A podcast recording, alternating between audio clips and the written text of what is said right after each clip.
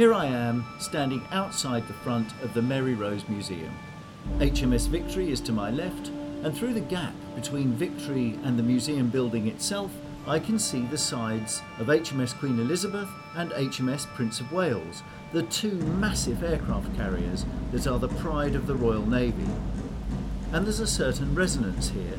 In 1509, when Henry VIII came to the throne, one of his first acts was to commission the building of two new warships to add to his fleet. One was the Peter Pomegranate, the other, the Mary Rose. Welcome to a very special podcast in the series from the Mary Rose Museum. Special because today we're going to be talking with Dominic Jones, who has taken over the role of Chief Executive and at time of recording has been in his new role for just two weeks. The last year has been a very challenging one for museums and the heritage and cultural sector in general. The Mary Rose Museum receives no government funding, and although some financial support has been given as part of the emergency arrangements during the past year, and especially with the government recognising the Mary Rose as one of the country's cultural gems, even so, the museum has had to run on a skeleton staff, and it's been a tough ask to stay afloat. No pun intended. Anyway, we're going to find out more about those challenges, how they might affect things when the museum reopens, and also talk about Dominic's vision for the future. Between you and me, I'm pretty sure he's got some exciting plans up his sleeves. And we'll also try and find out a little bit more about him as a person, what character he is likely to bring to the role, and how that might influence the direction of travel for the future. At the time of recording, we're still in lockdown, still socially distanced. But with a bit of luck, the museum will be able to reopen soon, so that's another thing we'll be able to talk about what changes have to be made and measures taken to not just follow guidelines, but actually make visitors and staff feel safe and confident to visit. So, let's go into the museum and talk to Dominic.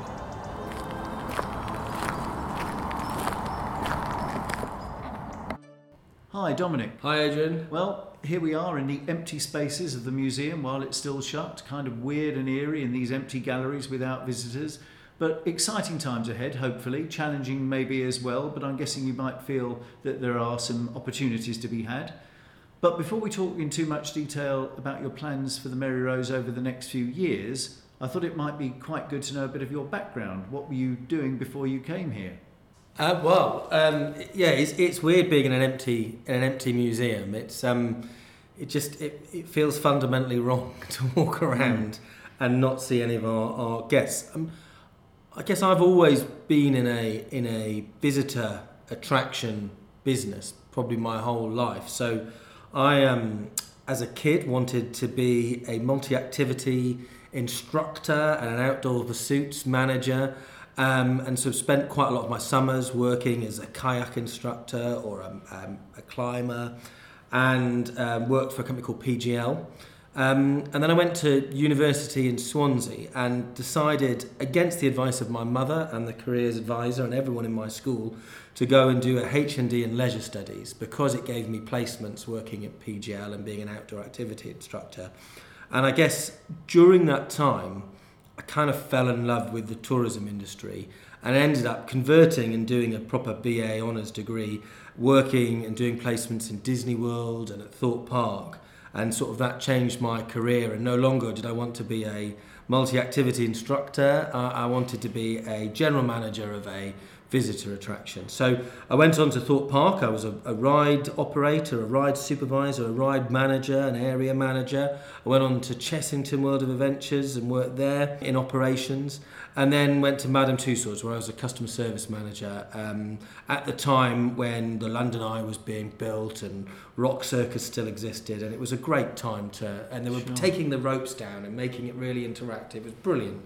Um, and then I realised if I wanted to be a general manager, I needed to get some marketing and sales experience, and that wasn't going to happen in, in Madame Tussauds. So I left and went to work for Virgin, for Virgin Atlantic for 10 years, did various roles from reservations manager, sales manager, vice president, Europe, Middle East and Africa, and then final role was uh, vice president sales for Asia Pacific, based in Hong Kong, looking after uh, the cargo and logistics, which was brilliant. Wow. Great experience. Saw lots of museums. You could ask me um, about my favourite museums, and I would tell you that most of them I visited during that time. So yeah. phenomenal, from the Rijksmuseum to the Hong Kong to Taipei and Taiwan. But um, I then uh, ended up having a baby, or um, my wife became pregnant, and realised I needed to change my focus and not be on 94 long haul flights a year. So we moved back to the UK and I ran a theme park in Wales called Oakwood Theme Park, which was great fun and really good to get back into this industry. I then went back to Merlin and worked uh, in Europe looking after all the sea lifes, the dungeons, the Madame Tussauds and Lego Discovery Centres that were in the rest of Europe region, which was basically anywhere that wasn't Germany or the UK in Europe. So from Istanbul, Sea Life to Paris to Helsinki, uh, to Amsterdam. It was it was just fantastic. Uh, and then I finished off my time at Merlin as divisional director for Thorpe Park for two years, looking after a theme park, a hotel, and the resort. Um, and the commute and travel made me realise I now have three kids that I need to spend more time and change my focus. So I applied to join the Mary Rose and was fortunate to be given the position of chief operating officer. And I've been doing that for the last two years and absolutely love it. Brilliant. Okay, and, and well, up until two weeks ago, when of course you became chief executive. Yeah, so yeah, week two, uh, and what a time to join, hey? With with middle of a global pandemic, um, you know, we've got we haven't been able to open apart from sort of eight to ten weeks in the summer. We haven't been able to open for about twelve months. It is a tough time for our industry, and, and, and tougher for the museums and for the indoor attractions than it is for outdoor attractions. I mean, you know, my old job, uh, they they would have been open for a lot longer because they're an outdoor attraction at Thorpe Park, and um, and I think for our world, it's also quite tough because a lot of our our guests and our consumers are, are really worried about the safety and, and the, the vaccine coming in, which is good, and I think there's an element of people. Um, reassuring them and making them confident that when we do open, it's going to be safe and it's going to be a great place to visit. Yeah, have you got your plans already in place for what you need to do to get those visitors and staff to feel well, safe? Well, yeah, well, we're still waiting for the, the government guidance, but but what we did when we opened in the summer was we had a whole sort of reassurance campaign. We put in social distancing measures. We invested in hand sanitizers. Believe it or not, we actually sell our own gin at the Mary Rose, which is fantastic. Um, and the company that did the gin uh, made a load of hand sanitizer. So we were actually powered by Mary Rose Gin hand sanitizers. But um, so we, we have uh, lots of social distancing. The, the only downside is all of that hands-on experiences that the Mary Rose offers. You know, being able to you know touch the the rope and smell the tar or you know if you're a kid try on some of the the, the armor all, of that has to be closed for now because of social distancing. So you're, you're getting 98% of the experience without the sort of touching, a hands-on feel mm. stuff. Good reason to come back another time, though. Yeah, well, absolutely, and, and with all our, our, with majority of our tickets, you get to do that, which is fantastic. So. Yeah. But I mean, presumably, well, I know that there have been challenges in keeping the museum literally afloat in terms of all the building management systems have had to stay in place, haven't they? Well, yeah, what things been going on, so the, the challenges have been huge. Do you want to? They are, they absolutely are, and I like your afloat. I mean, I, I, you know, week two, and I don't want to be the man that sinks the Mary Rose again for sure. But I mean, look, ca- ca- cash flow is so hard at the moment because 84% of our uh, income comes from paying guests, so we don't have that. But unfortunately, our costs continue, and, and I think there was a recent vodcast with Ellie, our uh, deputy CEO, and she talked about sort of some of the costs with sort of the condition and how we need to keep the ship with certain temperatures and certain humidity. And it's not just that. There's over sort of two million pounds worth of cost just if we didn't open the doors to the public that we need to to preserve the collection. It's part of our responsibility of you know mm. caretaking this amazing collection for future generations. And so it, it's really tough. And and as we stand, you know We've had a bit of support from some government emergency funds, which has been brilliant, and we're very grateful. But if we don't do anything, we'll run out of money by the end of the year. So it's so important we get open and open safely. And when we are open, that people come and visit, and ideally bring their friends and their friends' friends, and if possible, buy some of our gin and other stuff in the shop to help us out. But yeah, no, it, it's been really tough, and it's been really hard because because we've got probably some of the best staff and volunteers that any in any business I've ever worked actually to, to be fair they're just fantastic Um, and most of them have had to sit at home. You know, we've had to take advantage of the government furlough. We've relied on eight people to, to keep everything else going. And everyone else has been fur- on furlough, and it's been so hard for them. So I, I can't wait to welcome them back. Yeah, no, absolutely. And so once we welcome them back and uh, we return to some form of normality, how do you see the future? What are the challenges in the shorter and longer term, and what plans do you foresee in trying to make? I mean, there's an anniversary coming up in next year, isn't there, of the raising, the 40th anniversary of the raising? Uh, presumably, things plans are afoot for that. Yeah, definitely. Well, we we we're so lucky. I mean, we're, we're the biggest Tudor collection anywhere in the world. There's no way you can get closer to Tudor England than the Mary Rose. And we, we, we tell about the biggest maritime salvation operation ever. You know, this is there's two phenomenal stories that, that we tell. And there are so many anniversaries. In, in, in fact, in, in May, it's 50 years since the Mary Rose was found and discovered. And as you sort of said, in 2022, uh, it's 40 years since the Mary Rose was raised. Uh, we've got an anniversary of the Mary Rose being sunk as well in the summer, which we've got an experience launching this summer about. So th- th- there's lots going on. I-, I-, I would say for me, the four biggest challenges, opportunities, or I guess pillars of which I, I want to sort of work in my tenure as, mm-hmm. as CEO would be first of all, we've got to become a sustainable business. We've got to be able to stand on our own two feet, and that means we need to look at other revenue lines apart from the 84% of our visitor income. Uh, we need to look at what we can do in terms of our costs and in terms of maybe other partnerships and working with other people. So we, we've got to become sustainable. I think number two is we are a museum of international significance, um, but at the moment we're very much sort of based on Portsmouth, so we need to reach beyond Portsmouth. Portsmouth is so crucial to us. You know, we were staffed by Portsmouth, crewed by Portsmouth, sank in Portsmouth, lost in Portsmouth, found in Portsmouth. I mean, you get it, right? Portsmouth, we're Portsmouth's Mary Rose. But actually, we should be also seen on the world stage. So we need to work with other organisations all around the world. And with this new interest in virtual tours and social media and podcasts like you know like you're doing we can hopefully reach a global audience and reach beyond Portsmouth and become that international museum of significance and uh, which our collection is i think Thirdly, the collection is the heart of everything we do. So, so for me, we've got to make sure we look after the collection properly, that we care for it, um, that we preserve it, that we have a good plan for it. We, we need to look at, you know, what about the wreck site? You know, we, we need to go down to the wreck site. We need to see, you know, what's happened down there. You know, do we need to protect, protect, preserve, and even raise some of the artifacts that are still remaining down there? And I think, you know, we need to make a plan for that over the next five, ten years. And then finally, and I guess this is probably the most important for me, is we need to inspire the next generation. I mean, I, I grew up watching the Mary Rose being raised on TV, on, on, on Blue Peter, like probably a lot of people my age. But my, my children certainly didn't, you know, and their children certainly won't have. So we need to inspire the next generation. And, you know, a lot of what we are doing in the next couple of years is all about that. From our new family trails, from our new kids book, you wouldn't want to sail on the Mary Rose, amazing, recommend it on Amazon right now, to, you know, our new 1545 experience where we're going to tell you more about King Henry VIII about how when he came to inherit the crown, you know, he commissioned two ships. The Mary Rose was one of them. We're going to learn about the Mary Rose's journey right up until that fateful day, and then we're going to go on board the ship and see on a virtual ship and, and see that sort of uh, fateful moment when the Mary Rose sank and then get to enjoy the museum. So we've got a new introduction coming in this summer. And then 2022, we're going to have a year of activities uh, linking to the raising and then looking at new products and briefing in that as we speak. So it's an exciting time, but an opportunity to inspire the future.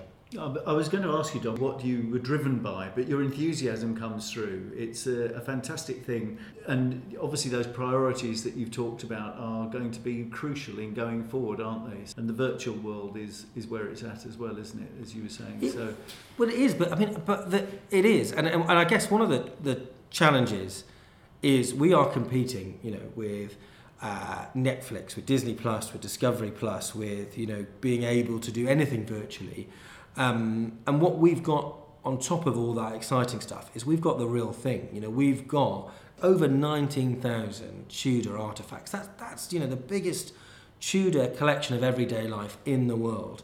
And we've got authenticity. You know, when you come and see our collection, you see we're not interpreting how it might have been. We know how it was. You know, when you see the carpenter carpenter's uh, cabin, we know the carpenter put an extra window in because we found it. You know, we, we know for extra sunlight. We know that he had a dog. We know what was in his chest. We know what type of person he was. I mean, I think what makes us and what makes the Mary Rose really unique uh, is that we've also got that real, that integrity, and we've got a real collection. But you, but you're right. The world is very exciting. So, uh, and we've got great people. Yeah, uh, the people really count. But that, that authenticity is really important Mm. as well. I mean, everyone I've ever spoken to has always said, What, really? They're all real, those Mm. objects? Because everywhere else has replicas. Um, and you've got, as you say, you've got the real thing. Have, Real thing, but replicas in the shop. If anyone wants to come and buy them, uh, we, every penny counts. Every penny counts. But yeah, no, um, yeah, we have got the real thing. And Yeah. It's amazing, and it it's a story of human endeavour. How this amazing ship of King Henry VIII even you know came to be here in Portsmouth in this amazing world class museum, and it's the stuff that Netflix should make a film about. I mean, I watched the recent film of The Dig, and I thought it was fantastic, and I thought it's a great story, but the best story of human endeavour is surely the raising and finding of the Mary Rose. So we probably need to start campaigning for Netflix or Amazon to make a movie. But you're, you're right, there- there- there's so much real stuff you can experience and see here. I mean, nothing. My, my kids, um, you know, I came here when I had my interview, but also when I when I when I, I bring my kids all the time. And they love it. They love looking at the nit comb and saying, that's the same as the nit comb we have at home. Or they love smelling the rope and smelling tar. And mm-hmm. it's just a great experience. So, all the virtual, amazing stuff we do is brilliant, but nothing beats coming. And the idea is that's going to inspire people to come and visit. That's the plan. They, they, get, it, they get excited about our story and many stories and then come and visit. yeah, absolutely. So, obviously, your kids love the nit comb. What's your favourite thing in the Mary Rose? Well, that is a good question. And I guess I'll be honest. I think my answer changes every week. So because you're always finding new things. I, um, the thing that surprised me the most about the Mary Rose was the recent work um, that was seen on the Channel Four documentary um, and the Many Faces exhibition, and the fact that we had a cosmopolitan crew, and it, and it wasn't you know as you'd sort of expect, I guess, or as you think that, that Tudor England was. That's kind of that surprised me the most. My favourite artifact. I mean, I did like the pocket sundials because I like the fact that you know every day, you know, we, we learned through the Mary Rose being found that everyday pocket sundials were a thing. It was fantastic, and um, but probably my favourite artifact is the rosary beads because you know Henry VIII got got rid of the Catholic Church in Britain and and created a lot of the world we live in today um, with the Church of England. And rosary beads were actually frowned upon and you could get in a lot of trouble for having them. And so the fact that we found them on the ship meant that people were either still practicing Catholics or still praying with rosary beads but whatever they were doing they would have done it in secret. And if the Mary Rose hadn't sank their secret probably would have never been revealed. So I find that that fascinating. But I think with the Mary Rose we just keep on learning. Ev- every day is, mm. is something is something different. Every day's a school day. yeah, Yeah. and and and I never thought I could get as excited and as passionate as I am. I mean, it's really interesting. Someone asked me about sort of what my hobbies were, and my hobbies used to be going to museums and getting involved in history, and now it feels like I'm doing my dream job because I get to do that on a day-to-day basis. It's for, it, yeah, it's perfect. Yeah, no, it's fantastic. Dom, as I said earlier, your enthusiasm just shines through. Apart from buying gin and the children's book, is there anything else that you want to tell us about before we close? Um, I, I guess the most important message I would say to, to anyone is, you know, it's not just the Mary Rose. You know, our industry is struggling, um, you know, and not just in the UK, across the world. And the best thing to do is go and support your local museum, go and support your local heritage attraction. You know, we, we go and see, we, we go, we're members of National Trust, of Hampshire Cultural Trust. We go visit every museum, every attraction we possibly can because it makes such a difference. Obviously, when it's safe to do, come visit the Mary Rose and Portsmouth Historic Dockyard. But, but whatever you do, just try and support your local museum and heritage attraction. That will really help.